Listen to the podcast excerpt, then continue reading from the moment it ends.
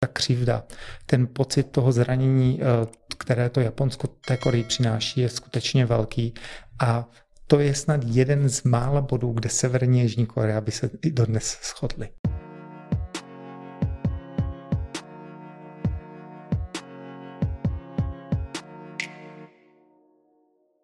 Dnešním hostem podcastu Světový je pan doktor Ivo Plšek z Centra azijských studií Filozofické fakulty Masarykovy univerzity v Brně. Vítám vás u nás podcastu. Děkuji za pozvání. Pro Severní Koreu je takový už typický, když se člověk podívá do zpráv, co se tam dočte, že Severní Korea často testuje uh, svoje balistické střely, dělá takovýhle výpady uh, v uvozovkách i proti nepříteli. A mě by na začátek právě zajímalo, co je pro Severní Koreu, nebo co to symbolizuje tady tyhle testy, které Korea předvádí, co tím chce dát ostatním najevo? Ona to asi není úplně symbolika. Já si myslím, že Severní Korea skutečně si myslí, že je v ohrožení.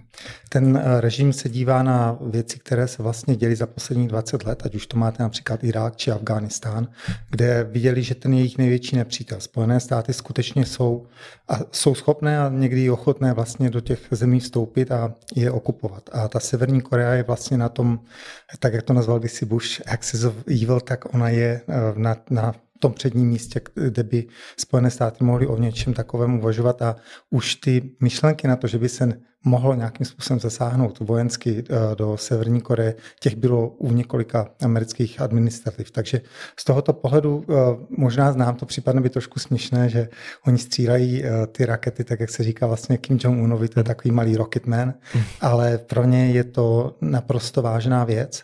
Oni vlastně signalizují asi jednu, dvě věci. Ta, ta první je, že tu technologii dnes mají a že můžou opravdu ohrozit ty okolní státy. A většinou, když se podíváte na trajektorii těch raket, tak ona lítá, nelítá nikdy nad eh, Jižní Koreou, ale lítá vždycky směrem vlastně k moři a buď to nad eh, Japonskem nebo eh, do, toho, do té části toho moře od, od Severní Koreji. Takže tam už směřuje, jakým způsobem by vlastně Korea reagovala, kdyby mohlo přijít k nějakému útoku na ní. A samozřejmě ta další věc a ta větší věc, že signalizuje Spojeným státům, ona tu technologii dneska má. Ona je zřejmě dnes třetí země, která je schopná v podstatě do doručit ty své jaderné, hranice, eh, jaderné hlavice, které má až na území Spojených států. Umí to ještě Čína, umí to eh, sovětský, nebo dneska samozřejmě Rusko, dříve sovětský svaz a dnes tedy Korea, takže pro ní je to naprosto vážná věc, kterou, eh, kterou bychom neměli vlastně podceňovat z jejich pohledu. Ví se vůbec, jestli ty jejich technologie jsou kvalitní na to, aby ten útok opravdu provedli, kterým oni hrozí? To je výborná otázka. Ono, samozřejmě lidé se smějí, protože eh, ty rakety ne vždycky se jim povede to, co vlastně oni uh, signalizují, že by se jim povedt mělo. Každopádně uh, já si myslím, že oni už to dělají v podstatě ten balistický program funguje od 80. let.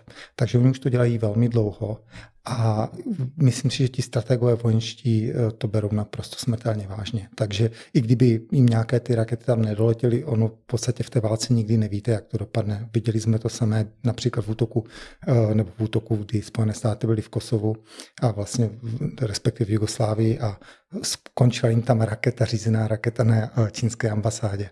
Mm-hmm. Takže ta technologie je nepředvídatelná, oni určitě nejsou na tom technologicky tak jako ty vyspělé země, ale, ale podceňovat se to určitě nedá. My jsme to vlastně vzali z toho pohledu Severní Koreje, že ona to bere naprosto vážně, hmm. ale zajímalo by mě, jestli i třeba USA to berou vážně, že by Severní Korea mohla opravdu zautočit na to jejich pobřeží, protože třeba ty poslední rakety, co testuje, tak ty mají ten potenciál doletět až na pobřeží uh, Spojených států, mm-hmm. tak zkrátka nevím, jestli Spojené státy počítají s tím, že by to Severní Korea opravdu mohla udělat a třeba si nebýt vědoma toho, ty protiofenzivy, co by mohlo USA zahájit. Já jsem si docela jistý, že oni ne, ne, neočekávají, že by Severní Korea mohla být první. A myslím si, že i Severní Korea, přestože ona se v těch médiích prezentuje jako režim, který je iracionální, což víte, když, kdybych to řekl jinak, když hrajete poker, tak se někdy vyplatí, když vypadáte jako člověk, který je ne, nepředvídatelný, protože ne, vlastně ta vaše druhá strana neví, co skutečně uděláte. Každopádně ti lidé, kteří se skutečně tou Koreou zabývají, tak si myslím, že věří, že jsou velmi racionální, že oni chápou, co by se stalo, kdyby kdyby přišlo k tomu konfliktu a že Korea by neměla šanci přežít takové, takovéto střetnutí. Takže ta myšlenka, že by oni zautočili první, myslím, že je absolutně nemožná, ale určitě je to spíš taková deterence k tomu, aby neutočil nikdo na ně. Takže mm-hmm. asi takhle bych to řekl. A potom mohlo by to doletět až do Spojených států. Nevím, jestli se tohoto američani bojí, ale oni určitě ví, že by mohli zasáhnout jejich spojence. Mm-hmm. A tím je například Japonsko, to je nejdůležitější spojenec už vlastně od druhé světové války v tom regionu. Je to vlastně takový signál jako ruce pryč od nás. Ruce pryč. Mm-hmm. Přesně, přesně o tom to, o tom to je. A myslíte, že pro samotnou Severní Koreu něco znamená, když třeba OSN odsoudí to, co dělá? Určitě ne. Ne? Ne, tam oni ví, to je taky další taková věc. My si představujeme ty Korejce jako lidi, kteří nejsou možná vzdělaní nebo neví, co se děje kolem ve světě. To už dneska možná to mohlo platit trošičku dřív o tom režimu. Dneska to rozhodně není pravda o Kim Jong-unovi a jeho režimu. Kim Jong-un sám a samotný vlastně byl vzdělán v zahraničí. Oproti jeho otci, ten vyrostl v Pyongyangu v 50. 60. letech, takovém tom stalinistickém nebo Kim Il-sungském. A jeho otec samozřejmě ten dokončil základní školu a to ještě navíc v Číně, protože musel z rodinou utéct. Kim Jong-un, to znamená syn Kim Jong-ila, ten byl vzdělaný v Bernu. A poslali ho tam na soukromou školu, kde tam byl snad, myslím, dva roky nebo možná dokonce déle. On umí výborně německy, podle těch kolegů nebo studentů, s kterými tam působil. Sice se neví, on, on se tehdy nevědělo, že on je. Mm-hmm. Samozřejmě synem velkého diktátora Severní Koreje. On to měl být snad syn nějakého ambasádora Severní Koreje. Každopádně on tam byl, umí německy, umí anglicky a on vlastně tu kulturu a ten svět západní zažil. To, jak se chová nyní, má své důvody, ale určitě to není tak, že by nechápal, jak ten svět vidí jeho režim ale jak říkám, on má svoje důvody, proč dělá věci, které dělá, podle mého názoru. Samozřejmě, že jsou jiní autoři, kteří vám řeknou, že, že to tak není. Ona, ta Severní Korea je pro nás stále ještě taková velká černá kostka, mm-hmm. kde my do ní nahlížíme zvenku a vlastně nevíme, co mm-hmm. se mhm. děje úplně uvnitř. A co právě toho, co se týče uvnitř té Koreji, tak mm-hmm. zajímalo by mě, jestli tam samozřejmě vidíme ve zprávách různý ty vojenský průvody, kde se ty obrovské hlavice vozí na tom náměstí v Pyongyangu, ukazují se občanům, ale mají ti občani povědomí i o těchto testech, o tom, co ta země provádí, jestli se tím chlubí ten režim, že na tohle všechno máme i před těmi občany? To je výborná otázka. Mají. Uh, ono mají tam vlastně uh, noviny, eh, státní noviny, které mají tam televizi. Vůbec uh, veškeré ty média jsou tam stále samozřejmě kontrolované tím státem, nejenom média, uh, je to i tvorba umělecká a to je všechno pod státní kontrolou. Takže ty zprávy, které ten režim si přeje, aby ti občané dostali, tak ty dostávají a o tomto se mluví ve velkém. Oni probírají ty technické věci v těch novinách. Víte, ono ten nukleární program, my jsme řekli, že má několik funkcí. A ta jedna funkce, jak jsme řekli, je ta funkce deterence, to znamená, že se díváte na, na na ty lidi venku, ale ta druhá to je eh, funkce taková propagandistická. Vlastně ten režim ukazuje, podívejte se, možná nám nějaké věci nejdou, to už dneska také ti občané ví eh, po tom, co se vlastně stalo hlavně v těch 90. letech, ale my vás stále chráníme a to je to, co my umíme. Takže to, ty, opět ty, prův, ty průvody, které tam se pořádají, ty mají svou vel, velmi důležitou funkci a je to právě pro ty občany toho státu. No mě právě nejde do hlavy, jak může ten režim obhájit tady to, že v zemi nemáme jídlo, máme tady opakovaný hladomory, opakovaně mhm. trpíte, musíme přijímat mezinárodní pomoc, na kterou ještě prskáme, že ji vůbec přijímáme. Zároveň máme spoustu peněz na to, abychom vyvinuli tady obrovskou raketu a poslali ji do moře. Mm. Tak jak si tohle režim před tím svým lidem dokáže obhájit? Ono to funguje takto. A musíte si představit, že se od chvíle, kdy vlastně přijdete do, řekněme, už školky nebo školy, tak je vám do, do hlavy vštěpováno v tom vzdělání, že jste stát, který je pod ohrožením uh, jiných velkých států. A to je pro Severní Koreu ty velcí takzvaní bubáci, kdybych mohl nazvat, jsou samozřejmě Japonci stále, protože eh, z toho ten režim původně vychází. On Kim Il-sen údajně porazil nakonec ty Japonce, samozřejmě tak to nebylo, ale to je jeden takový velký pro nich bobák a ten druhý jsou Spojené státy. A oni se od vlastně od té základní školy nebo školky učí a tato propaganda se stále opakuje. Ten stát je stále mobilizovaný k tomu, aby měl strach, že je pod, pod útokem, možným útokem právě tohoto velkého, řekněme, medvěda. A Teď je otázka, nakolik lidí tomu věří. Já si myslím, že toto je těžké odhadovat, ale to, že existuje tlak na Koreu, že oni to takovým způsobem cítí, že jsou naučeni, aby to takovým způsobem cítili. A že toto je potom nutnost, tedy ty zbraně mít. To myslím v tom, v tom prostoru toho sociálního vzdělávacího prostoru, kterou, který Severní Korea má, je nakonec absolutně logické. Ono to přestává být logické jenom, když vystoupíte ze Severní Koreje, ale v rámci toho systému si myslím, že to je naopak, že si to docela vůbec neodporuje. Oni také samozřejmě neví úplně o těch hladomorech, o kterých mluvíte. O tom se v těch zprávách zase tolik mluvit nebude, přestože se ví, co se dělo v 90. letech, ale tam už ty informace jsou velice, velice silně kontrolovány. Mm-hmm. Zároveň věřím, že někteří ti obyvatelé, co zažili ty hladomory, tak i dneska žijí právě v Severní Koreji, takže si to mm-hmm. určitě někteří pamatují. Si vybavuju, že tam běžely nějaký kampaně v Severní Koreji, že stačí jíst dvakrát denně jenom, mm-hmm. že se mm-hmm. pod, jakože takhle propagovalo to, že vlastně jídlo nemusí být zase tak až důležitý v těch životech lidí. A jste zmínil ty 90. leta, ale přesto máme teďka rok 2023 a Severní Korea se zase potýká s hladomory, zase i snižuje teďka jídlo pro vojáky, uh-huh. vlastně vojenský příděly. Tak eh, co stojí za tím, že v Severní Koreji dneska dochází opakovaně k těm hladomorům? Jak se ta země vždycky dostane na tu hranici toho, uh-huh. že to jídlo, to jídlo vlastně neprodukuje. Možná do toho zasahuje to, že i občané, když něco pěstují, tak mají povinnost odevzdávat velkou část toho státu. Uh-huh. A mě by zajímalo ten mechanismus, co ten stát uh-huh. s tím dělá a jak, jak se vlastně stane, že k tomu hladomoru tam dochází uh-huh. opakovaně. Tak to. Já úplně nevím, jestli, víte, ten, ty 90. léta byly docela specifické a speciální pro Severní Koru. Já bych dokonce tvrdil, že ty 90. léta byly uh, byly určitě tou nejtvrdší zkouškou pro celý ten režim od jeho zřízení, řekněme od toho roku 1948 nebo poté 53 a 48 je vlastně založena Severní Korea. Ty 90. léta byly specifické nebo speciální v tom směru, že uh, Korea vlastně si stála, nebo ona dodnes se tváří, že je to země, která je nezávislá na na jakékoliv uh, hospodářské či jiné pomoci nebo vůbec na jakémkoliv jiném státu z zahraničí, že oni jsou sami sobě soběstační. To je vlastně celý ten princip Djupče, tedy ta sebesamostatnost, kdybychom to přeložili, ta ideologie vlastně toho korejského státu. Samozřejmě tak jako každý, každý ten systém, který je takovým způsobem extrémní, jako je Severní Korea, je v ohromných kontradikcích, protože ve skutečnosti, když se podíváte na to, jak ta Korea přežívá vlastně do 90. let, tak zjistíte, že je velmi závislá. Možná bych se nebál tvrdit, že byla nejzávislejší komunistická země na pomoci sovětské a pomoci čínské. Mm-hmm. A ona tyto dva, eh, tyto dva, vlastně tyto dvě velmoci ještě proti sobě tak trošičku eh, jak kdyby jak kdyby využívala tu jejich rivalitu a využívala je tedy pro, pro své podmínky. A ta pomoc, která přicházela do eh, Severní Koreje, byla ohromná. Nejenom v, v tom, že dostávala zlevněné zboží, ale dostávala eh, samozřejmě eh, naftu, benzín, to znamená věci, které Korea sama nemá z Ruska. A toto končí v 90. letech, respektive s pádem berlínské zdi a s koncem eh, studené války, vlastně s koncem Sovětského svazu.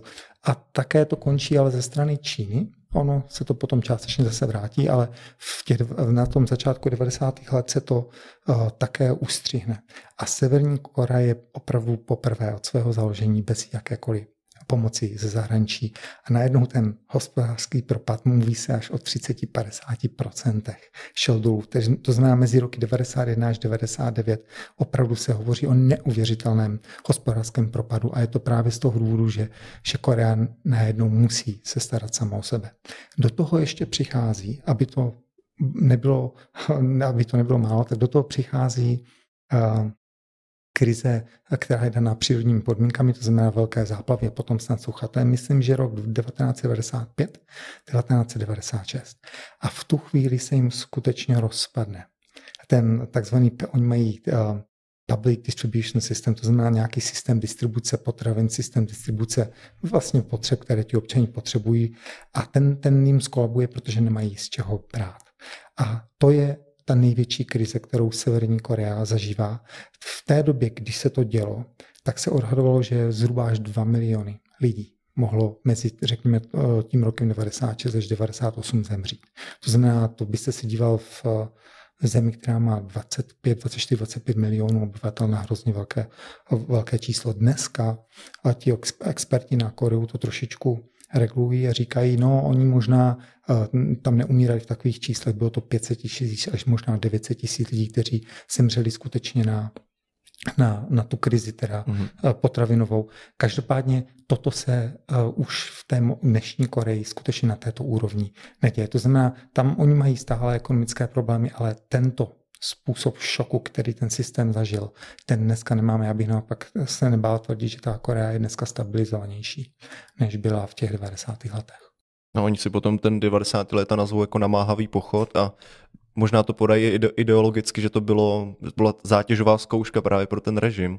A mě u toho napadá taková otázka, jak se ten režim dokázal udržet i přesto u moci, protože ta země byla zatížená spousta zkouškama, zároveň nevím, jestli se ti občani snažili nějak bouřit právě proti tomu režimu, nebo pořád věřili, že je to zkouška toho režimu. Jak se ten režim dokázal udržet u moci? To je fantastická otázka i z toho důvodu, že ona vám vlastně odpoví na to, jestli nebo jestli vůbec je nějaká šance na sjednocení. Ono, tyto dvě věci jsou velmi eh, společně spojené.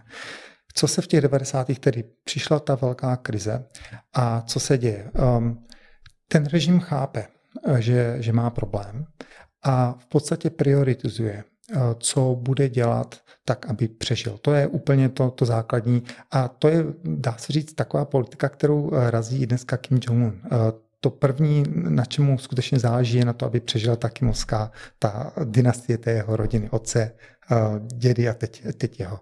A Kim Jong-il dělá vlastně úplně to samé jeho otec. Takže on v těch 90. letech tu první věc, co udělá, je, že řekne, dobře, my budeme muset nechat, nebo ono se to neví, ale podle toho chování toho státu se říká, že vlastně tak trošičku nechali venkov padnout. To znamená, místa, které nejsou pro ten režim absolutně strategické, tak ty se nechali, aby se tak trošičku starali sami o sobě. A hovořím hlavně o venkově a o místech, které jsou mimo Pyongyang. Pyongyang je úplně jiná věc. Tam e, vlastně ten, ta distribuce těch potravin, ani ten, ta krize, která tu, tak tu, ta, ta Korea vlastně zažívala, tak ta tam nepřišla. Ale mm. kde opravdu lidi umírají, to jsou hlavně ty severo-západní, severovýchodní části Severní Koreje. Hlavně teda ten venkov. A ono je to dané i tím, že víte, to už začíná s otcem Kim Il-senem. On rozdělil, paradoxně by se dalo říct, protože to má být komunistická společnost, sociální třídy by, oni by podle toho té, té ideologie vlastně měly být odstraňováni, ale nakonec on rozdělil tu společnost do takových tří skupin. Do lidí, kteří mu jsou loajální, do lidí, u kterých neví, jestli jsou úplně loajální, mm. a do lidí, kteří rozhodně loajální nejsou. A to byli lidi například, kteří spolupracovali s Japonci dříve, před 45. rokem, nebo rodiny, které nějakým způsobem měly majetky a, a tak dále. A tyto skupiny potom končí většinou v, po druhé světové válce po roce 45 v Severní Koreji vlastně žijí mimo to hlavní město. Takže v tom centru, tam, kde, kde ten režim vlastně dýchá, kde je to srdce, tak tam jsou skutečně jenom ti nejloajálnější a o ty se ten režim stále staral. To samé udělal, co se týče uh, armády. To je jeho nebo Kim Jong-il v té době jeho garance, že to přežívá. A i tam se vlastně stará o to, aby ta armáda úplně nepadala na na, na zem, tak jako to bylo u těch normálních lidí. To je další tedy věc, to znamená prioritizoval armádu, uh, byrokracii, kterou potřeboval, nedovoloval tedy Pyongyangu, aby byl nějakým způsobem ohrožen a nechal tedy venkov, aby si řešil tu krizi samotnou. A dokonce, a to je, to je něco, co si třeba skoro úplně nespojíme, ale on také nechá nebo dovoluje, aby se tak trošičku otevřela ta hranice s Čínou. A vlastně v těch 90. letech, ještě i v dva, eh, vlastně v, v těch 2000 letech, v tom prvním desetiletí, eh, desetiletí 21. století, ta hranice s Čínou, která je velmi dlouhá, jak víte, tam je Yalu a Tumen River, to je zhruba 13-14 kilometrů, pokud si dobře pamatuju, tak ta, se začne, ta začne být velmi uh, jednoduše, uh, řekněme, jako otevřená pro to, aby Korejci šli ven a Korejci se vraceli zpět. Sice je to nelegální, ale ten režim možná neměl možnost, to úplně kontrolovat, ale taky to tak trošičku nechá. A oni vlastně hlavně se dostanou severní Korejci do oblasti Yanji, což je taková autonomní oblast v, v Číně, v Mančurii, kde žije také spousta bývalých Korejců nebo Korejco Číňanů a tam získávají pomoc, tam si, tam si berou jídlo, tam si berou vlastně potřeby pro, pro jejich denní život a tohle jim také pomůže tu krizi hm, přežít v, v, právě v těch oblastech, které byly zaslaženy nejvíc. Takže ten režim částečně i zavírá oči právě nad něčím takovým. To se zase v Kim Jong-unovi už tolik neděje a jak my to víme, když se podíváte na příchod um, těch lidí, co utíkají ze Severní Koreje, tak vlastně vidíme, že ty počty se snižují posledních letech, místo toho, aby vlastně nabývali. Takže víme, že vlastně mu se opět povedlo trošičku tu hranici uzavřít, ale v těch 90. letech vlastně ty lidé tam opravdu byli schopni přecházet. Takže to byla další věc, kterou on udělal. Tu uh, třetí, a o té jsme mi mluvili, to jsou nukleární zbraně. Vlastně za Kim Jong-ila došlo k takovým absolutním uh, bych řekl, jako zvratům v tom, jakým způsobem on posunul ten nukleární program. 2000, v roce 2006 myslím, že testuje poprvé jadernou zbraň, respektive jadernou bombu a on používá právě i tady ten tu, tu možnost, že oni vyvinou ty nukleární zbraně v těch 90. letech jako takovou, eh, takový čip, s kterým on potom je schopný obchodovat s těmi západními zeměmi a oni mu, on řekne, my zastavíme ten náš program, ale vy nám dáte za to eh, jídlo. A oni byli velmi ochotní a velmi rychle mu skutečně to jídlo eh, tam potom dodali, to znamená, tam byly i dodávky nějakých potravin a tak dále. Takže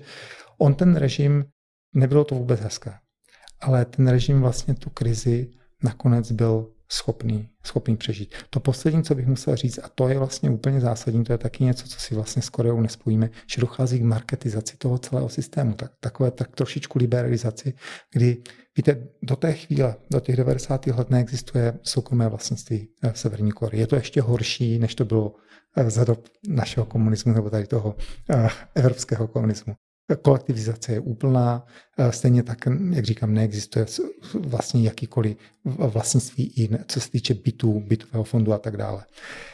V těch 90. letech e, avšak, protože ten distribuční systém absolutně kolabuje, ty lidé si začínají víceméně pomáhat sami sobě. Ti, co stále dodržují nebo se snaží dodržovat uh, ty podmínky, jak oficiálně ten systém to nastavuje, tak ti to většinou nepřežívají. Ale ti ostatní začnou, stavuje se to hlavně na farmáře, začnou um, prodávat uh, vlastní výrobu na černých trzích a, a tyto věci se vlastně v, té, v těch 90. letech spustí. To znamená, že takový zárodek marketizace nebo volného trhu v těch 90. letech se objeví. A Kim Jong il, přestože potom jsou léta, kdy se to snaží trošičku zastavit, už se mu to nikdy nepovede. A vlastně do dneska eh, to je zase něco, co si skoro úplně nespojíme. Korea je dneska daleko více kapitalistická, než si vlastně eh, představujeme obecně.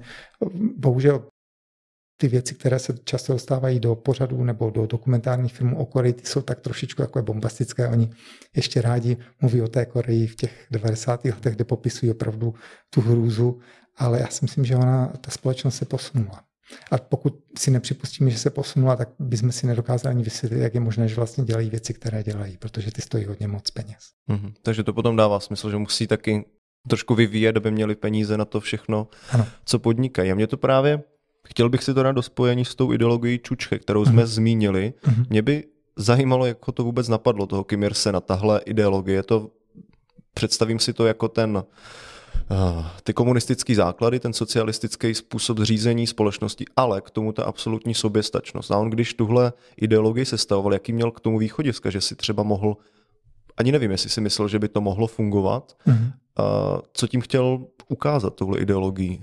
Víte, um, já se přiznám, já úplně nevím, eh, co on sám si myslel. Eh, mám skoro strach, že to nikdo neví. Jo, ten, to je možný. No, ten problém je, my vlastně o té Severní Koreji my ani historicky vůbec nevíme, co se stalo například ještě předtím, než vzniká uh, korejská válka, kdo vlastně napadá koho, proč, mm-hmm. jaké procesy, protože veškeré ty materiály, veškeré ty archivy jsou stále uzavřené.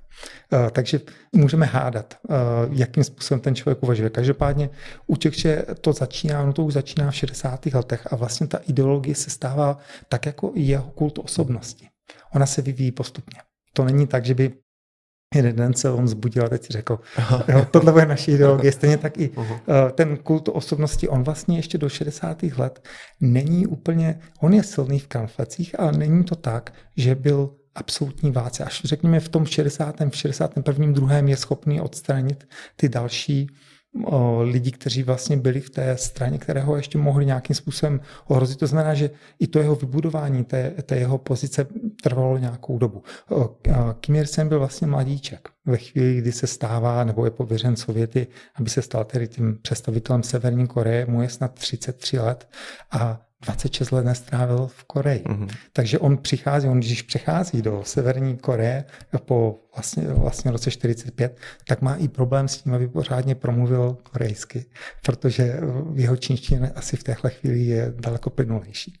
Takže, takže jako on postupně vybudovává, v tom je geniální, vybudovává si tu jeho pozici, no a potom vlastně v 60. letech on se tak trošičku dostane do spáru těch těch dvou, s kterými on na jednu stranu chce ko- kooperovat, ale na druhou stranu chce být také sám sobě pánem a nechce poslouchat. A těch dvou, tady mluvíme samozřejmě o Mao a o, tedy o, o Číně a o Rusku. A Rusko i Čína mají zároveň s polem ještě velké spory. V té době to, e, tam vlastně vzniká takový rozkol, který strašným způsobem i oslabí ten celý komunistický blok. Možná, že kdyby k tomu sporu mezi těmito dvěmi giganty nepřišlo, tak ta historie také byla trošičku jináčí. Každopádně tam dochází k ohromnému sporu, oni se neumí společně domluvit, dokonce dochází snad i k tomu, že, že se možná v jednu chvíli to vypadá, že, že by se mohli i napadnout. Mm.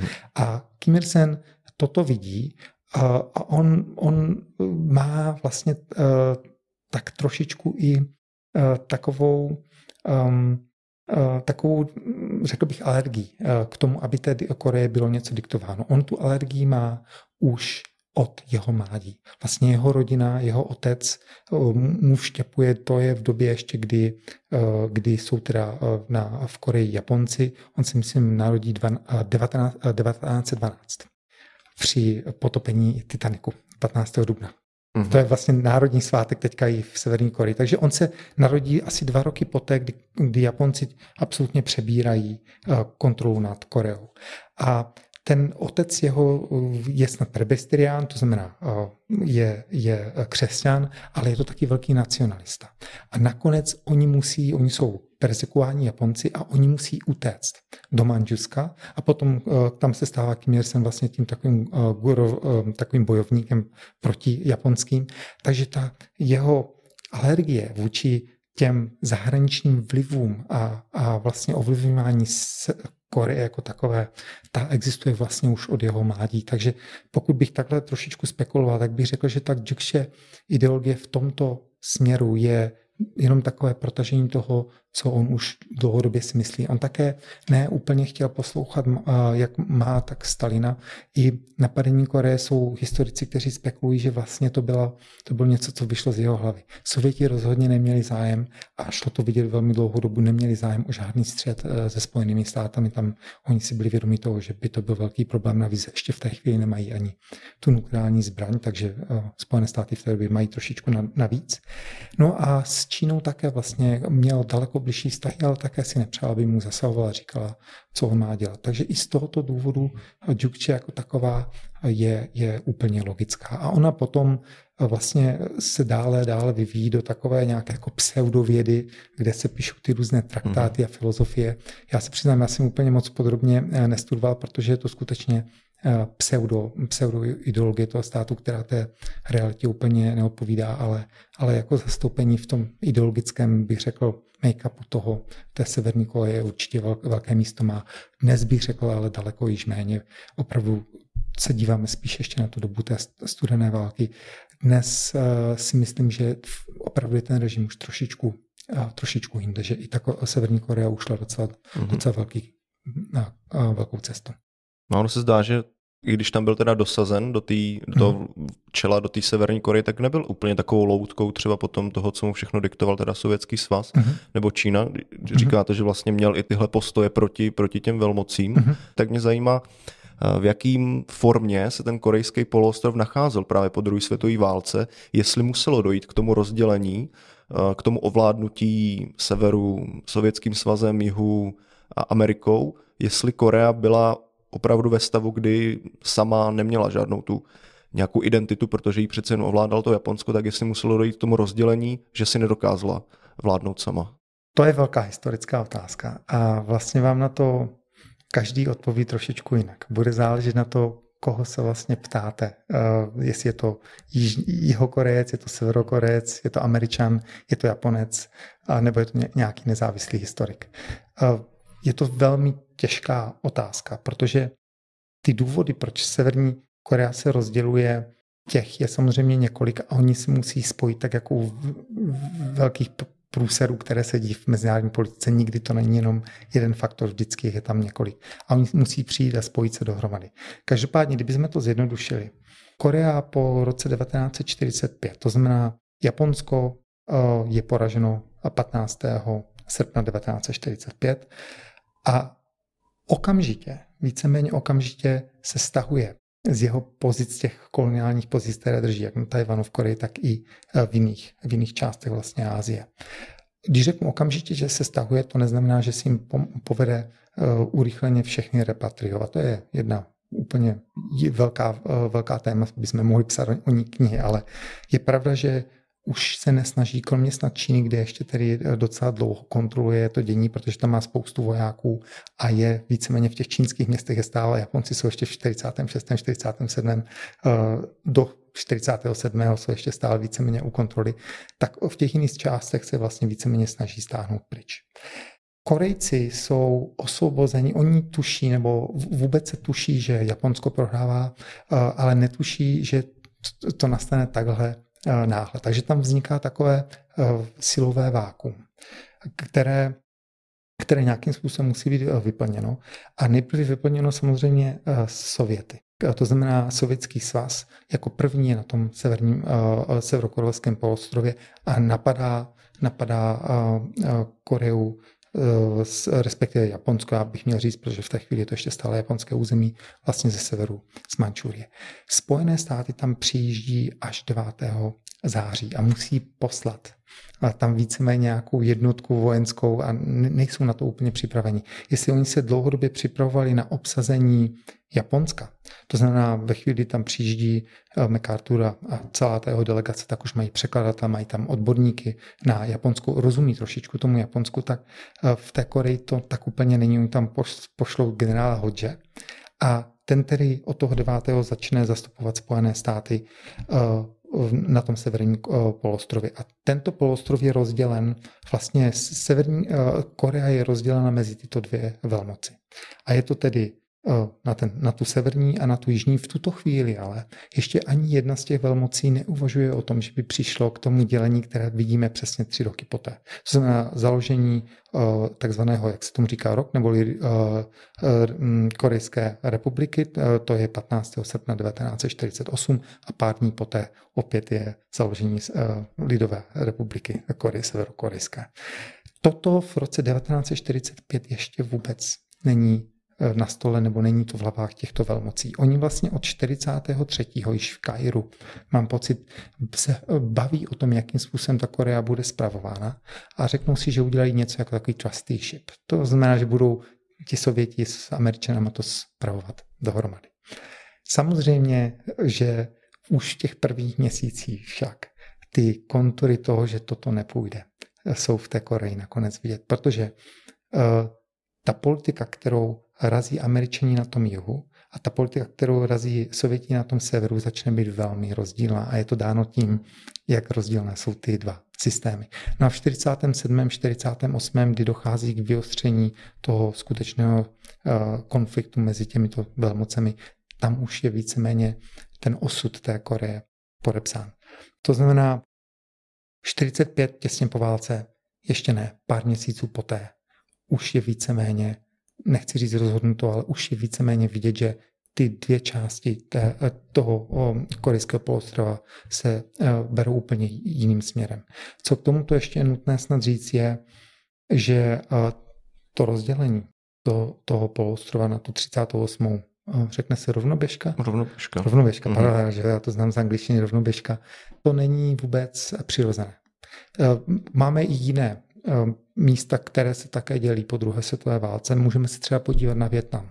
A řeknete si, tam to ještě tak trošičku dává to dělení smysl i kulturně v tom směru, že ten sever byl vždycky trošičku jiný oproti tomu jihu. Máte Ho Chi Minh, máte Saigon a vlastně i kulturně trošičku se vyvíjely i historicky ty dva státy jinak. U, to, u té Kory, u toho severského, u toho korejského polostrova nikdy nic takového nebylo. To těch 30 a 38 rovnoběžka byl v podstatě rychlý výmysl pár amerických uh, uh, oficírů, na který překvapivě Sovětský svaz přistoupil. Přitom on nemusel, protože, jak jsem vám řekl, on už byl na tom poostrově a Sovětský svaz klidně mohl tlačit dále a okupovat celé to území, ale nakonec to neudělal. Vlastně dostal tomu závazku, kterým se domluvili a tam tu zemi rozdělili. Ale kulturně, historicky to nemá vůbec žádný, eh, to nemá žádný precedens. Takže v tomto směru vlastně to je takové umělé eh, dělení. Tak a teď se vracíme zpátky k té otázce. Muselo k tomu dojít nebo k tomu nemuselo dojít. Někdo řekne, že ten, to dělení je vlastně výsledek toho, co udělali Japonci.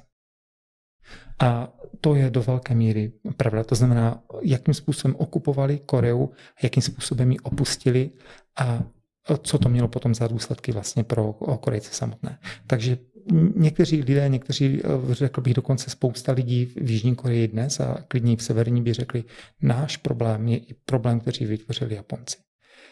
Pak jsou jiní, kteří řeknou, víte, ono to byl i problém vnitřní politiky korejské samotné. Tam byla ohromná um, ohromné dělení politických směrů. Neexistovala žádná jednotná fronta těch nacionalistů, kteří by se sjednotili a řekli, my budeme teďka tu koru zpravovat tímto způsobem. Takže i toto vlastně hraje velkou úlohu, ta, úlohu ta vnitřní politická scéna a potom tady máme ještě tu studenou válku a ty dvě velmoci. A ještě v rámci těch velmocí se lidé dohadují o tom, jestli to byli Sověti nebo to byli Američani. Jeden z těch velmi známých historiků, který je často citován, Bruce Cummings ze Chicago, ten, ten dokonce tvrdí, že to byli Američani, kteří víceméně zavedli tu zemi do toho, že musela být nakonec dělena tou politiku, kterou oni následovali. Každopádně všechny tyhle faktory určitě hrály svou roli, ale já bych řekl, že v rámci toho kontextu té studené uh, uh, světové války uh, Korea neměla moc velkou šanci. Ve chvíli, kdy se do toho sovětský svaz a američani pustili, oni sice, oni potom ji opouštějí před, tou, před začátkem korejské války samotné v 1950, oni vlastně obě, obě, obě, obě, obě dvě ty velmoci se stahují z toho, z toho území, ale v tu chvíli už je pozdě.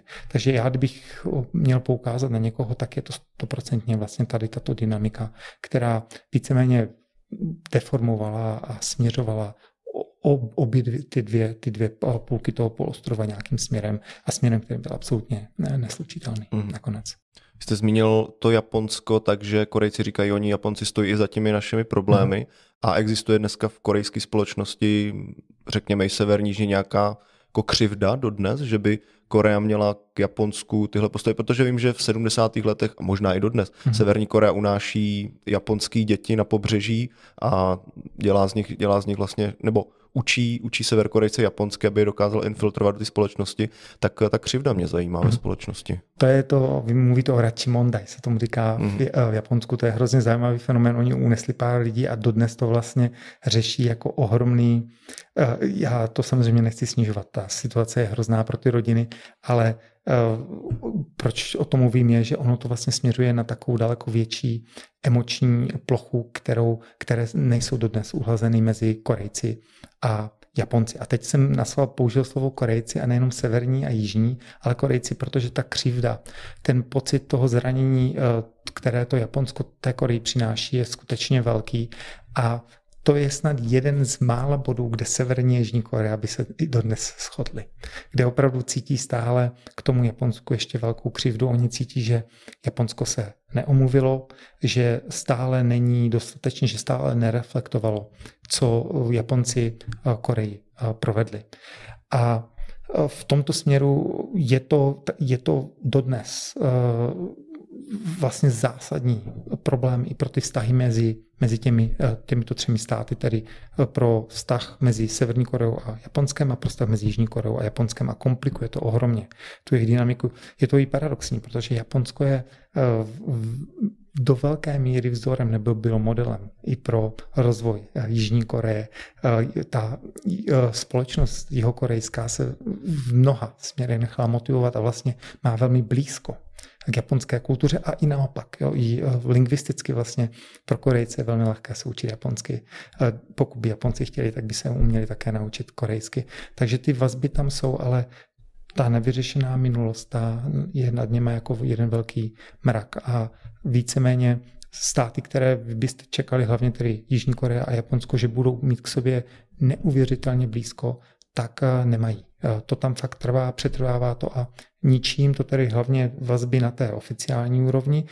Na té úrovni ekonomické méně, takže se někdy mluví o tom, že je tam velká horkost v rámci ekonomické spolupráce a velký chlad v rámci té diplomatické spolupráce.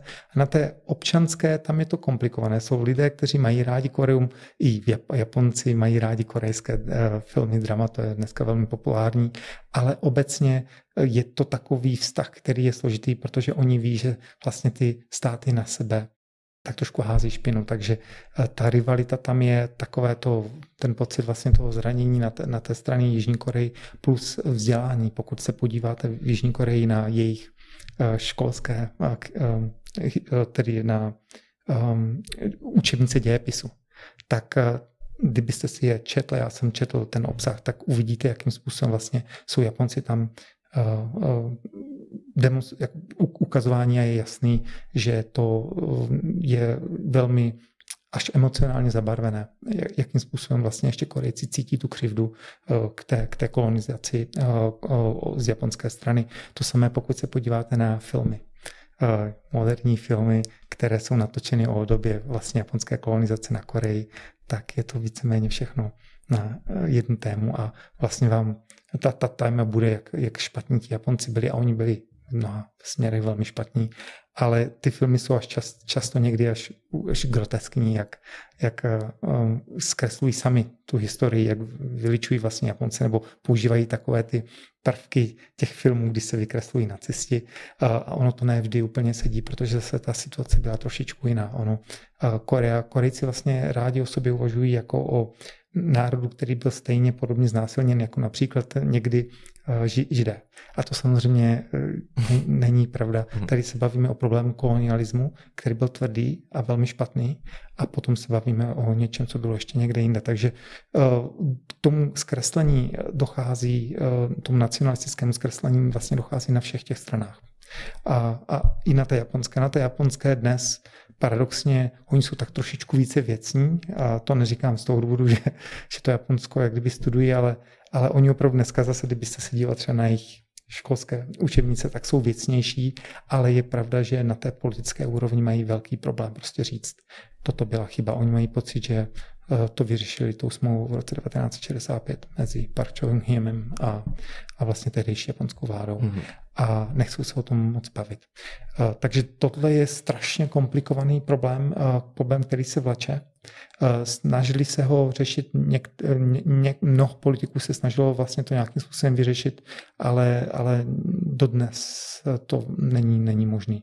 A myslím si, že pokud obě dvě ty strany nebudou ochotny začít se na tu historii dívat trošičku objektivnější, tak se to ani nepodaří vyřešit někdy velmi blízko, hlavně v Jižní Koreji, ale to platí tedy i pro Čínu. Vlastně to, co jsem teďka řekl, by platilo pro Čínu. Celá ta jejich moderní identita, ta identita toho státu je vybudována na základě, eh, na, na myšlence toho antiapanismu. To znamená na tom, na tom, co se jim stalo a že vlastně oni musí držet pospolu jako národ, aby tohle se jim nestalo, nastalo znovu. Takže i, i v tomto směru vy byste musel tak trošku přeprogramovat ten národ a myslím, že to je velmi, velmi těžké. My se bavíme o té kolonizaci a to je kolonizace v roce 1910, tedy kdy mm. Japonsko kolonizovalo mm. nebo anektovalo, nevím, jestli se dá taky použít ten termín, tu Koreu. A zajímalo by mě, jestli bychom mohli i pro diváky říct, tak třeba ve stručnosti nebo v pár bodech, co to Japonsko té Koreji na, eh, po té kolonizaci udělalo do toho, do té svojí kapitulace ve válce. To je To je taky velké, velké téma. Um, v podstatě Japonci tam vchází už v roce 1905, eh, respektive mm-hmm. začínají mít opravdu kontrolu a 1910 víceméně udělají z Koreje její vlastní území část toho uh, impéria.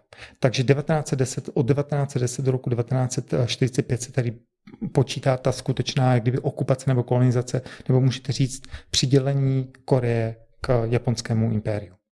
A ona vlastně asi nejlepší srovnání, abyste pochopil, proč jsou tak těžké ty vztahy mezi Koreou a Japonskem, vzhledem tomu, co Japonci udělali vlastně během té kolonizace, je kdyby se to porovnal s Tajvanem. Vlastně Tajvan je první kolonie Japonska. V roce 1895, když prohrává Čína s japonskem válku, tak získává Tajvan, mm-hmm. Tajvan za odměnu. A tam oni schází poprvé Japonci a začínají se vlastně teprve učit, jakým způsobem se kolonizuje. A potom 15 let potom vlastně přichází druhá válka mezi Ruskem a Japonskem, rusko-japonská válka v roce 1904-1905 a Japonci tedy získávají i kontrolu nad, nad tou Koreou. Ale už tam chází eh, do té Koreji tak trošičku s určitou zkušeností, jakým způsobem budou uh, tu koloniální zprávu uh, uh, vykonávat. Problém je v tom, že ta Korea je docela jiná než ten Tajvan. Pokud se podíváte na historii Tajvanu, tak zjistíte, že to byl takový ostrov, který byl víceméně taková periferie toho čínského impéria, Čingu i Mingu. Oni se vlastně o ten Tajvan moc dlouho nezajímali, navíc to byla docela eh, periferie, která byla i rozdělená etnicky, tam bylo spousta etnik malých. Každopádně to, bylo, to nebyla země, která měla homogenní národ, která byla uh, sjednocená, která mluvila jedním jazykem, která měla nějakou historii, která měla nějakou hrdost. To samozřejmě není vůbec pravda s tou Koreou. Takže ve chvíli, kdy oni vchází do Koreje, tak vlastně potkávají národ, který má za sebou 2000, 2,5 tisíce let vlastní autonomní historie. Navíc my si musíme uvědomit, to je, to je taky zásadní, ten korejský poloostrov je asi jedna z těch nejstarších civilizací i z toho důvodu, že je geograficky krásně odstřižen od všech hmm. ostatních možných vlivů. Jak se dostat do Koreje můžete přes moře, které je vlastně těžké, ono dokonce i přistát lodí je velmi, velmi těžké, protože ty, eh, vlastně ty podmínky tam nejsou úplně ideální na obou těch pobřežích, nebo můžete jít z vrchu z Mančurie a z, z Sibérie. Jinými slovy řečeno, Korejci měli dokonalou i geografickou polohu pro to, aby se stali takovým odřezaným eh, kusem světa nebo civilizace od, od toho zbytku. A jedinou takovou jako velkou civilizační, jak kdyby um, takovou spojitost mají s tou čínskou kulturou. Tak a proč to tedy říkám? Uh, oni si vyvíjejí tu vlastní kulturu, vlastní, na, uh, vlastní uh, jazyk, vlastní zvyky, jsou na ně velmi hrdí po stovky a stovky let. A po stovky a stovky let také jsou při nejmenším rovnoceným partnerem Japonců. Určitě ne eh, méně ceným partnerem. Skoro bychom mohli říct, když se podíváte na, na to, jakým způsobem se Japonci například učili dělat keramiku, nebo jakým eh, způsobem se Japonci učili dělat spoustu jiných věcí, konfucianismus a, a, a jiné eh, kulturní produkty, to všechno pochází původně z Číny a z Koreje. Skrz Koreu, protože Korea je vlastně blíž, uh, blíž Japonsku na, směřuje, ono tam je vlastně v té Cušimském um, průlivu, to je jenom pár set uh, kilometrů, takže to je velmi lehké se přeplavit. Takže Korea je víceméně takový učitel japonského národa částečně, nebo minimálně jsou spolem vyrovnaní. Ale najednou dojde k Meiji revoluci, Japonci samozřejmě přeskočí jak Čínu, tak Koreu a jsou to ti Korejci, kteří Eh, teda jsou, pardon, jsou to ti Japonci, kteří vletí do Koreje a začínají diktovat tomu korejskému národu jeho podmínky. A to je, to je oproti tomu, co se dělo na Tajvanu, kteří to vlastně tak úplně necítili, tak ti Korejci pro ně je to neuvěřitelná skoro až urážka. A oni cítí, že toto není správně, oni ví, že toto není správně a tam se vlastně ten korejský nacionalismus absolutně začíná projevit a sjednotit. A je tam daleko větší odpor než to Japonci nezažívají takový odpor v, v, na Tajvanu, také za, zažívají určitý, ale na, v té Koreji je daleko, daleko větší odpor proti japonské nadvládě. To znamená, máte tam různé skupiny, kteří bojují proti ním, trvá to desítky let, musí. A také ta, ten způsob, jakým oni řídí Koreu proti Tajvanu, je daleko direktivnější, je tam daleko větší počet vojáků, celá ta koloniální zpráva musí být um, um, přímější a silnější. A také, také tak trošičku jako více opresivní, než je na tom Tajvanu. Tajvanci jsou vlastně spokojení a tak trošičku se jsou schopni přizpůsobovat té, v té chvíli už vyvinutější uh, řekněme, kultuře nebo i ekonomice japonského impéria, u těch Korejců to tak úplně není. Takže ve chvíli, kdy se toto děje, tak už je vám jasné, že Korejci, nebo už vůbec ten začátek toho, toho vstupu těch Japonců, že, že Korejci to tak dobře uh, nevemou. Potom máte nějaké fáze eh, té, té, o, toho, té, o té imperiální zprávy v Koreji a i v těchto fázích, když se na ně podíváme, tak zjistíte, že uh, ta zpráva tvrdá, ta vojenská, kde rozhodují opravdu generálové a ne civilní uh, politici, v Koreji trvá daleko déle, než je tomu na Tajvanu. Uh, je to také dáno tím, že například Japonci potom přidružují k sobě tu, to vele důležité území Mančurie v roce 1931. A v tu chvíli najednou Korea je v absolutním středu, strategickém středu toho japonského impéria. Odtud vlastně oni kontrolují ještě tu, to další větší, větší území, takže i tam potom oni si nemůžou dovolit, aby Korea nehrála přesně podle té noty, kterou oni potřebují. Oni přispojí tomu, že se snaží udělat z Koreje víceméně Okinavu.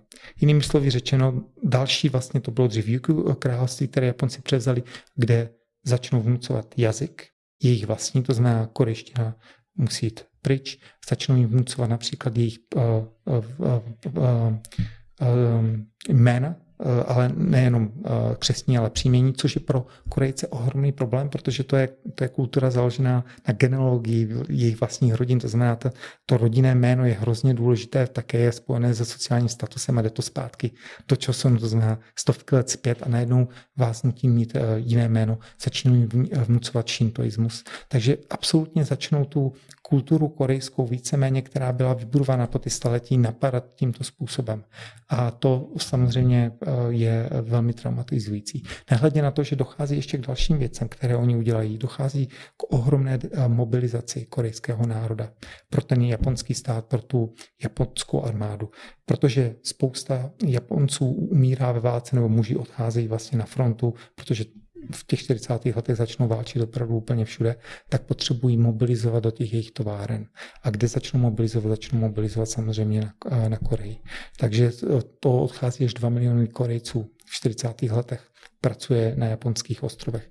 Další problém, který máme, je, že používají ty takzvané Ianfu, nebo ty ženy do češtiny bychom asi přeložili utěšovatelky, to znamená, že Eh, odvlékají ty mladé eh, ženštiny a používají je víceméně jako prostitutky pro japonskou armádu v různých prostorách té eh, války v Tichomoří. Takže těch, těch věcí, které Japonci vlastně na tom, na tom během té kolonizace spáchají, je, je mnoho. Víte, oni, oni přinesli pozitivní prvky do Koreje. A ty pozitivní prvky byly hlavně to, že ji velmi ekonomicky rozvinuli. Japonci už v té chvíli mají také s tímto zkušenost, to samé udělali na Tajvanu, že zavádějí vlastně takový ten, v angličtině se tomu říká developmental state, to znamená stát, který se snaží tu, um, tu ekonomiku té kolonie zvednout. A v tomto třeba jsou velmi jiní japonská imperiální politika, než například to, co, dělali Briti nebo, nebo Francouzi v jejich koloniích, kde oni opravdu investují ohromné peníze do té kolonie a vybudují industrie přímo na území té kolonie a ty potom používají pro ty jejich hlavně vojenské a jiné účely, to znamená pro ty účely těch eh, domácích ostrovů.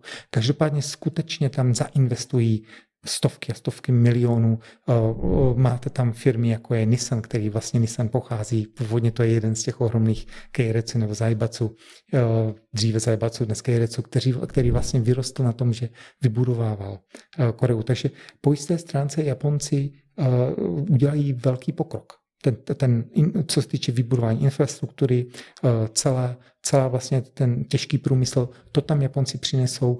Eh, Korejci jsou na tom v roce 1945 lépe, než na tom byla skoro jakákoliv jiná eh, země v východní Asii. To samé platí pro Tajvan. Takže nedá se říct úplně, že by všechno, co ti Japonci v té koloniální době udělali, bylo špatně. Víceméně taky dají možnost vzniku ne úplně velké, ale části nové, nové třídy eh, korejské. Jak říkám, vybudují tam eh, určitou střední třídu.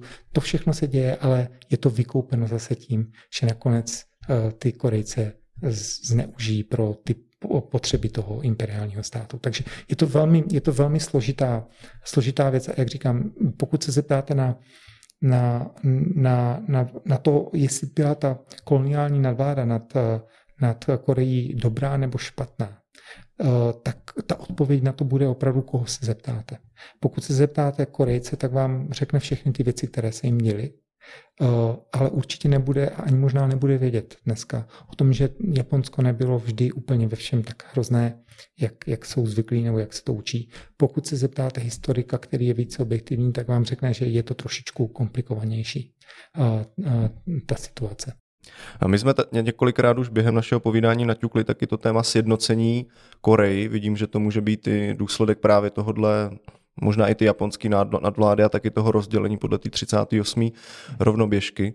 Já si akorát osobně neumím představit, jak by vlastně ke sjednocení Severní a, Koreji, eh, Severní a Jižní Koreji mohlo dojít, protože už na základě Sunshine Policy, což byla politika, myslím, Jižní Koreji na sjednocení těchto dvou zemí, byla založena na třech takových principech a ty byly, že to sjednocení by mělo proběhnout bez zásahu zahraničních sil, mm-hmm. mělo by proběhnout mírovou cestou a taky při překonání ideologických rozdílů. A tenhle poslední bod mě právě zajímá ze všeho nejvíc, jak by dnes, a pokud existuje nějaký oficiální stanovisko třeba Severní a Jižní Koreje k tomu, jak by mělo dojít k překonání těch eh, ideologických rozdílů a jak by potom jedna Korea mohla vůbec fungovat jako jeden režim?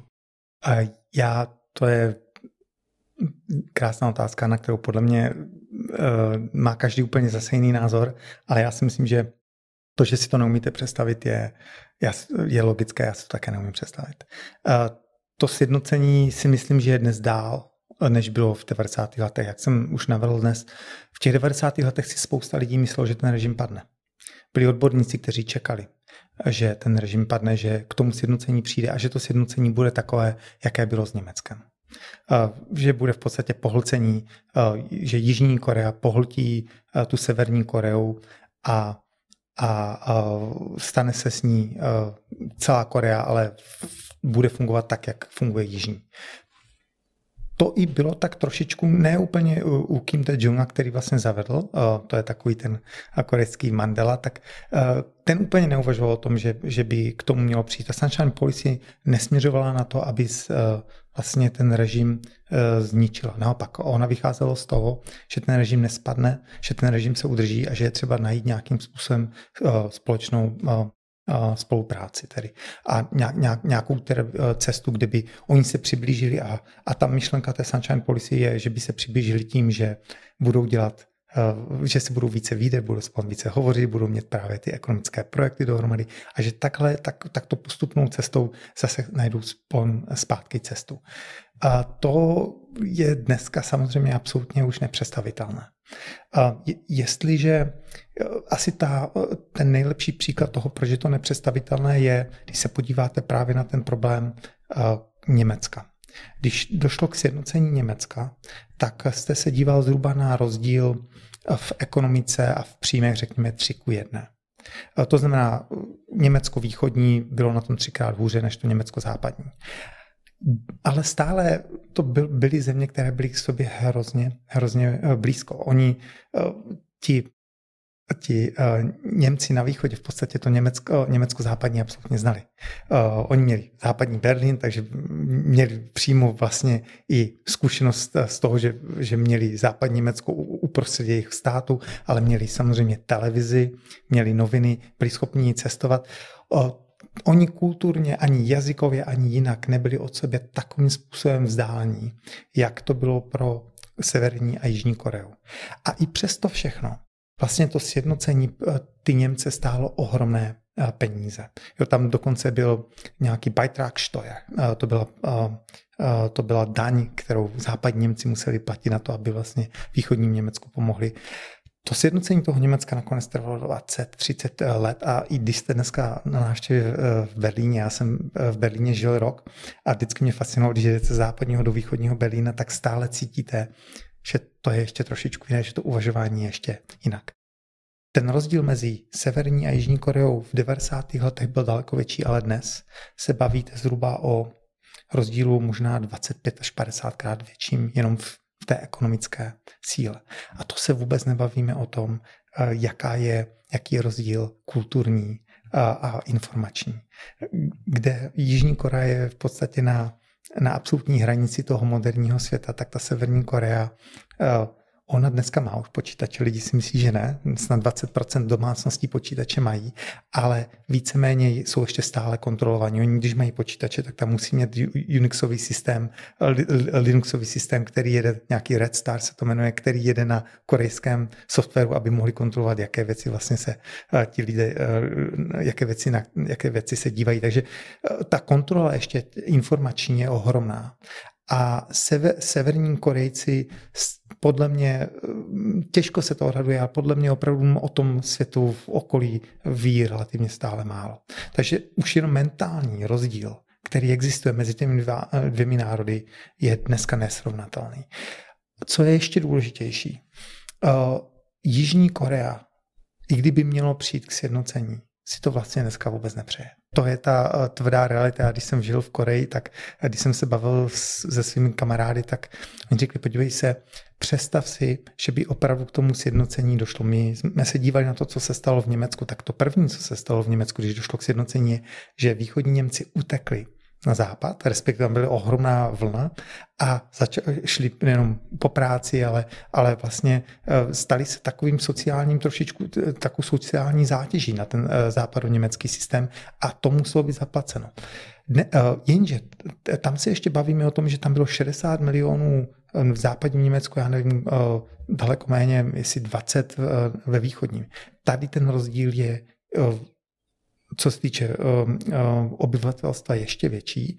Navíc představte si, že by se pár milionů uh, Korejců severních z ničeho nic, kdyby se otevřely ty hranice, pustili na ten jich za prací s lepším životem. A oni by chtěli. To je absolutně přirozené, to se musí očekávat, že by něco takového se stalo. Seoul je zhruba hodina cesty od DMZ, od té demilitarizované zóny, řekněme 40, ne, možná 60-70 kilometrů. Seoul je dneska, má zhruba třetinu obyvatel jižní, eh, celé Jižní Koreje. Z těch 52 milionů v Seoulu a v tom okolí Incheon, ty okolní vlastně satelity, tak tam žije zhruba 15-16 milionů lidí. Kdyby do tohoto ještě přišlo z ničeho nic nějaký influx eh, lidí ze severu chudých, kteří nejsou vlastně schopni se adaptovat, protože ten systém neznají. To by byla absolutní sociální katastrofa. Tohle Jižní Korejci ví. A přestože možná oficiálně se to úplně takhle jasně neřekne, tak eh, dneska, i kdyby teďka v tuto chvíli ten eh, režim Kim Jong-una spadnul, v Jižní Koreji není, nebo je velmi málo lidí, kteří si představují, že by došlo k jakémukoliv rychlému sjednocení. Oni dokonce mluví o tom, že by ty ploty tam zůstaly tak, eh, jak tam jsou. Že by se vlastně ty dva systémy, že bychom se dívali na jedna země, dva systémy, víceméně na nějaký takový režim a toto by muselo trvat docela dlouho, než by přišlo k nějakému rozumnému směřování.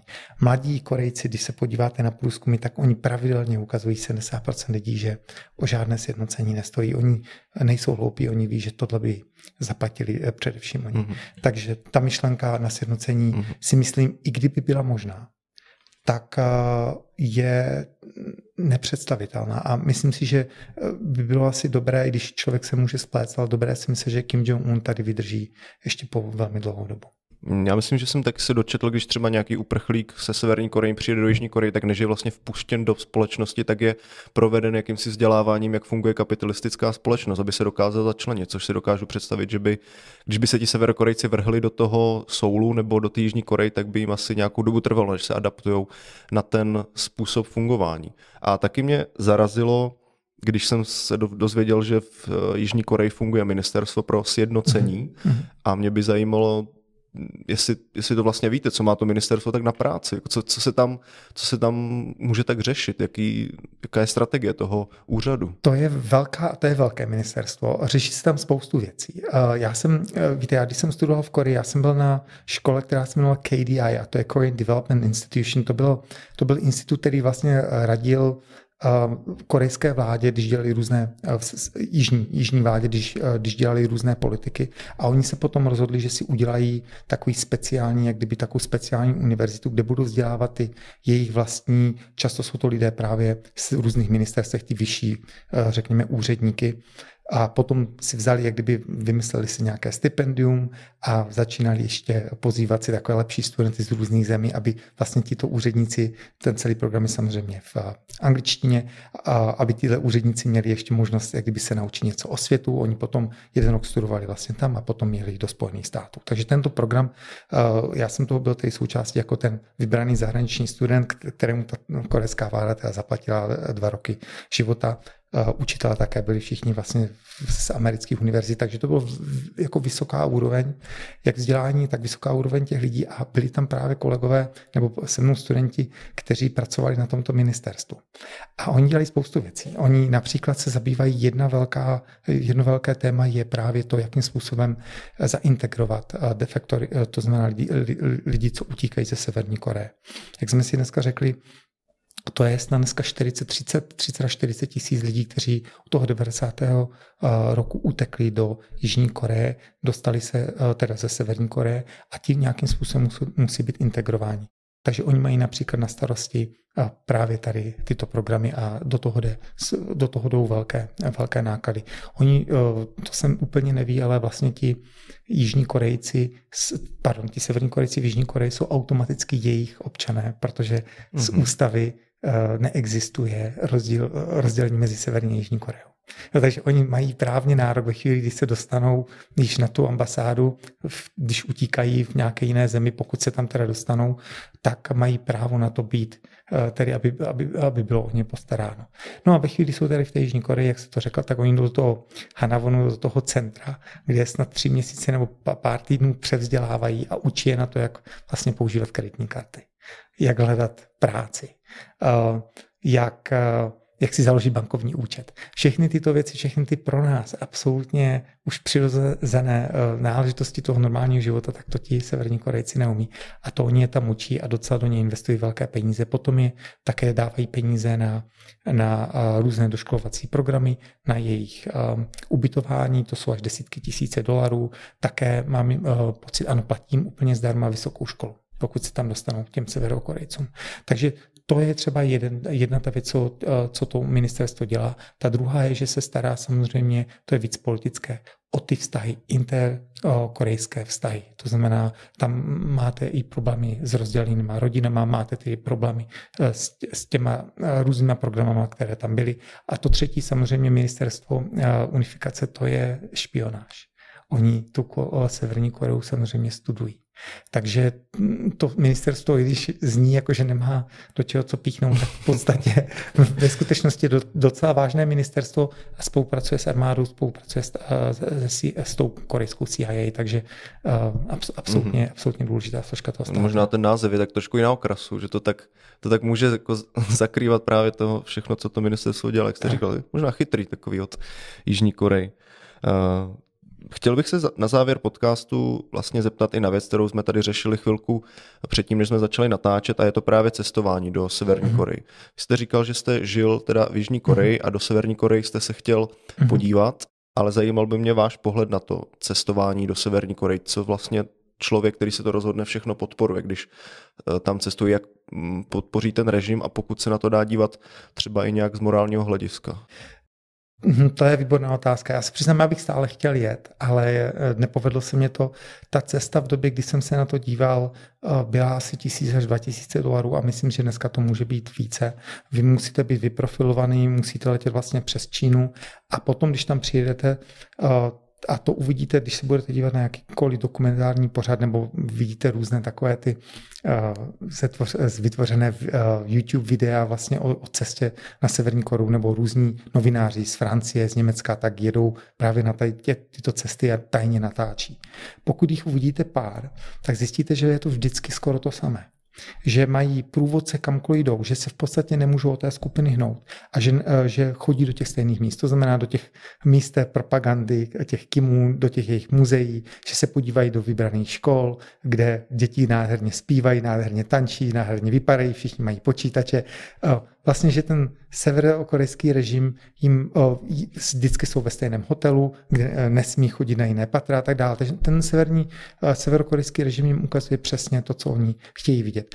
Samozřejmě, že sem tam natočí něco nebo vidí něco, co je tak trošičku jako poukazuje na to, jak je to, jak, je, jak ten režim je stále groteskní. Například, a teď když si vzpomenu, tak máte takové ty známé slečny, které stojí na křižovatkách a tváří se, že navigují dopravu, ale vlastně jenom pískají na pišťalku, jsou krásně oblečené, ale nedělají nic. Ti lidi si dělají, co chcou sami. Takže oni v těchto cestách zachytíte určité věci a určitý pocit z toho, jak ta Korea vypadá, určitě budete mít.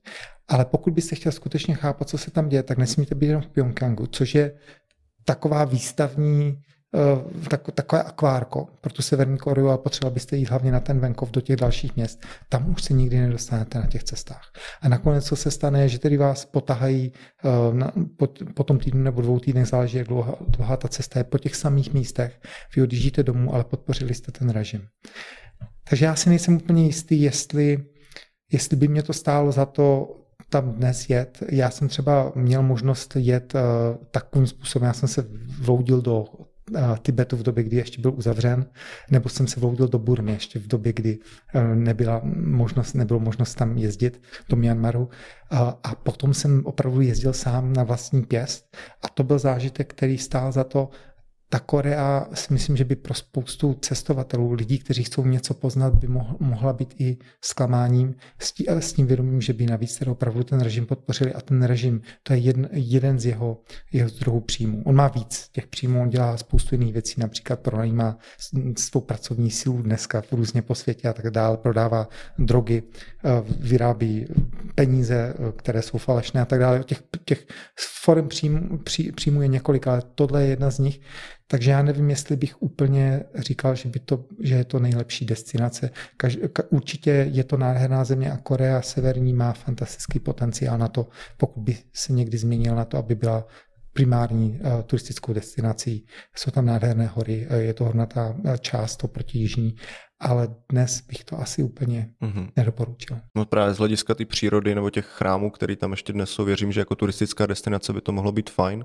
Zároveň stačí v tom Pyongyangu se třeba podívat na satelitní snímky, na Google mapách jsou tam vidět ty obrovský slamy v tom městě, mm-hmm. které jsou uzavřený tak, aby je ten člověk neviděl, třeba ten návštěvník, který bydlí na tom ostrově, na tom hotelu, mm-hmm. aby se nemohl nikam jinam dostat, takže pravda, že určitě cestování je takhle napováženou. Mm-hmm. Já vám každopádně děkuji za váš čas, že jste si na nás ho udělal a přišel nám popovídat tady o Severní Koreji, potažmo i jižní, o nějakých možnostech toho sjednocení a i o jejich historii. Takže ještě jednou díky a děkuji i divákům posluchačům, že jste se nás poslechli a mějte se fajn. Děkuji za pozvání.